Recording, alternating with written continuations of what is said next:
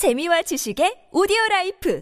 팟빵 안녕하세요. 동물의 세계입니다. 이전 영상에서 많이 소개해드리기도 했고 항상 악역으로 그려지는 대표적인 동물이 있죠. 바로 하이에나인데요. 사바나의 날강도라 불리는 이들은 비열하고 잔인하며 지저분한 생김새를 가지고 있는 데다 울음소리마저 기괴해서 옛부터 악마의 웃음소리 같다는 말을 듣고는 했죠. 누군가의 저주를 받아 태어난 동물처럼 보이는 하이에나는 비율마저 좋지 않아 달릴 때 속도도 시속 60km에 불과한데 어떻게 된 것인지 먹이의 60%에서 90%나 되는 비율을 먹이를 강탈하는 것이 아닌 사냥으로 해결하고 있습니다. 하이에나의 사냥 전략이 어떻길래 이것이 가능할까요? 미디어에서 악역으로 나와 우리의 머릿속에 뼛속까지 악역이면서 욕이란 욕을 다 먹고 있는 하이에나. 하지만 실제로는 생태계에 있어 어떤 역할인지 알아보겠습니다. 지구상의 여러 지역에서 서식하는 하이에나들은 바퀴벌레와 함께 인간이 멸종한 후에도 살아남을 것으로 추측되는 강인한 생명력과 뛰어난 적응력을 가진 동물들입니다. 아프리카의 점박이 하이에나들은 알고 보면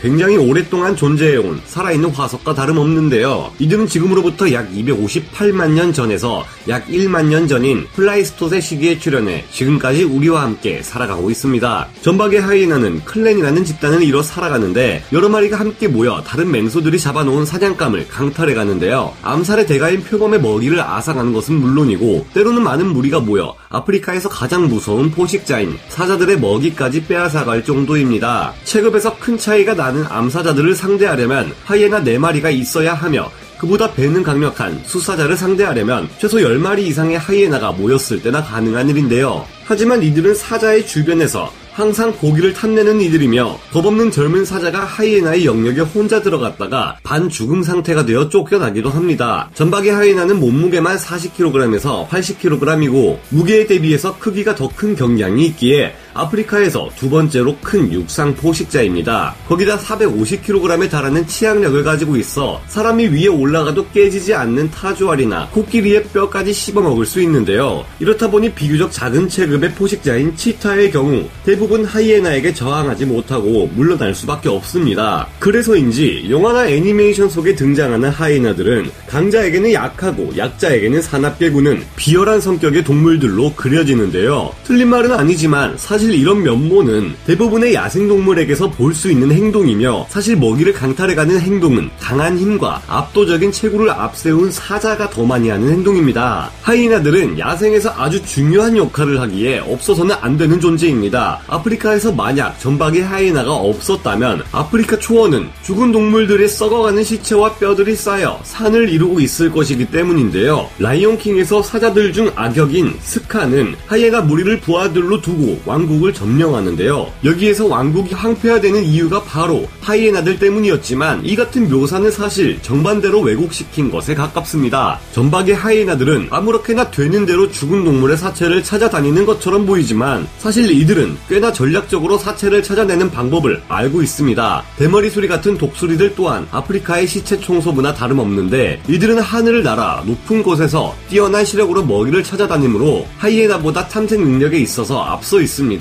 이들의 움직임을 잘 관찰하면 죽은 동물의 사체가 어디에 있는지 쉽게 알 수 있죠. 하지만 전박의 하이에나들의 청각은 굉장히 예민해서 최대 10km 밖에서 포식자들이 사냥하는 소리를 들을 수 있습니다. 혹은 그들이 사냥한 먹잇감을 먹는 소리를 들을 수 있고 그 냄새 또한 쉽게 포착할 수 있는데요. 하이에나들은 이처럼 뛰어난 감각으로 자신들이 먹을 사체나 강탈할 사체를 효율적으로 추적할 수 있습니다. 하지만 대부분의 먹이를 죽은 동물의 사체로 충당할 것 같은 하이에나들은 사실 먹이의 60%에서 90%를 사냥으로 해결하고 있습니다. 그런데 이들의 외모를 살펴보면 어째 사냥에는 영 맞지가 않다는 것을 알 수 있는데요. 이들은 건장한 상체와 긴 앞다리를 가지고 있지만 엉덩이와 하체가 빈약한 데다 뒷다리는 짧아서 영 날렵해 보이지가 않습니다. 아니나 다를까 실제로도 이들은 다른 육식 동물들에 비해 폭발적인 속도를 낼 수 없으며 가속도 또한 별 볼 일 없는 수준인데요. 질주할 때의 최대 속도가 고작 시속 60km 정도에 불과한데 이들의 먹잇감인 임팔라는 아프리카의 육상 동물 중 가장 멀리 뛰는 동물인데다 치타에 이어 두 번째로 빠른 동물이기도 합니다. 또 다른 먹잇감인 누 또한 시속 80km에 달하는 속도로 달릴 수 있으며 사자보다도 큰 덩치를 자랑하는데요. 이런데 어떻게 하이에나들이 이들을 잡을 수 있는 걸까요? 하이에나들은 자신보다 빠른 초식 동물들을 잡기 위해 여러 마리가 초승달 모양의 대형을 만들며 일사불란하게 먹잇감을 쫓습니다. 사냥 초기 단계인 이때는 적당한 속도인 시속 30km 정도로 느긋하게 먹잇감을 쫓는 들었는데요. 사자의 무기가 조직력과 속도라면 하이에나의 무기는 가공할 지구력입니다. 하이에나는 체중의 1%에 달하는 큰 심장을 가지고 있어 아주 오랜 시간 동안 지치지 않고 달릴 수 있습니다. 사자의 심장이 체중의 0.5% 정도인 것을 생각하면 크게 비교되는 셈이죠. 하이에나가 사냥할 때는 사자처럼 폭발적인 속도를 내지 않는데 이 점 또한 오랫동안 달릴 수 있게 하는데 영향을 미칠 것으로 보입니다. 하이에나 무리들은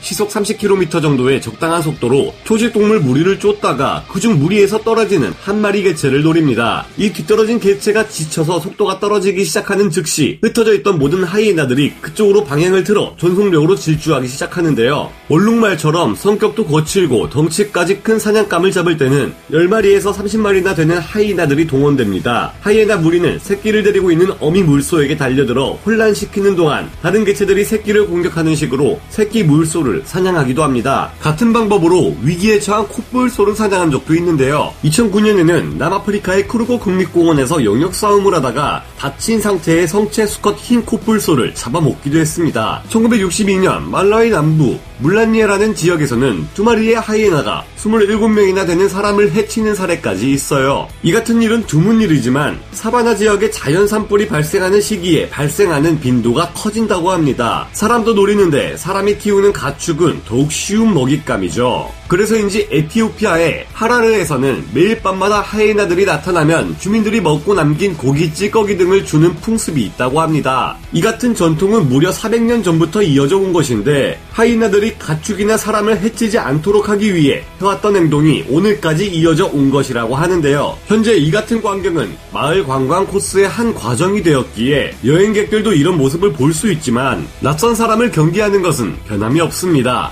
이 때문에 이곳에서는 실탄을 장전한 총을 든 보안 요원들이 경계를 서고 있다고 하네요. 놀라운 적응력으로 잘만 번성해가는 전박이 하이나들을 보면 당연히 짝짓기도 많이 할 것 같고 새끼도 많이 낳을 것 같습니다. 하지만 이들은 세계에서 손에 꼽을 정도로 번식을 하기가 너무도 힘든 동물들인데요. 하이에나는 독특하게도 암컷과 수컷의 테스토스테론 분비량에 차이가 거의 없습니다. 이런 이유로 암컷의 생식기는 마치 수컷의 생식기처럼 생겼으며 이 때문에 이들은 짝짓기를 한번 하려면 수컷이 정말 발악을 해야 한다고 해요. 구조상 아주 요란법석을 떨어가면서 힘들게 위치를 찾아야 한다고 하는데요. 게다가 난관이 좁은 탓에 암컷이 새끼를 낳는 도중 새끼가 죽어버리는 경우가 많다고 합니다. 안 그래도 이처럼 출산이 힘든데 하이나의 새끼는 상당히 크게 자란 다음 나오 게 되기 때문에 더욱 성공률이 낮습니다. 어미의 몸무게와 덩치에 비례해 가장 큰 육식동물의 새끼가 바로 하이에나의 새끼라고 하죠. 이렇다 보니 처음 출산을 겪는 하이에나는 새끼를 낳다가 죽기도 하고 출산 과정 중 크게 다쳐 회복하는데 몇 개월이 걸리기도 한다는데요. 게다가 하필 이곳은 병원이 아닌 약육강식 적자 생존의 야생입니다. 하이에나는 사자들에게 있어 눈엣 가시 같은 경쟁자들이자 사자 새끼들의 안전을 위협하는 이들이기에 사자들은 위기에 처한 하이에나를 절대 가만 내버려 두지 않죠. 이 때문에 출산 중인 암컷 하이에나는 사자의 눈에 뜰 경우 거의 100% 죽게 된다고 하는 안타까운 경우가 있습니다. 하이에나들의 생활을 자세히 들여다보면 세상에 쉬운 일은 없고 야생에서 속 편하게 마음 편히 살아가는 동물은 없는 것 같습니다. 하이에나들이 다소 치사한 방법으로 먹이를 구하지만 알고 보면 열악한 신체 조건을 극복하기 위한 그들만의 생존 방식이지 않을까요? 이와 더불어 하이에나 덕분에 아프리카의 환경이 급속도로 오염되지 않는 점을 보니 우리가 알고 있던 비열하고 나쁜 녀석들은 아닌 것 같네요. 동물의 세계였습니다.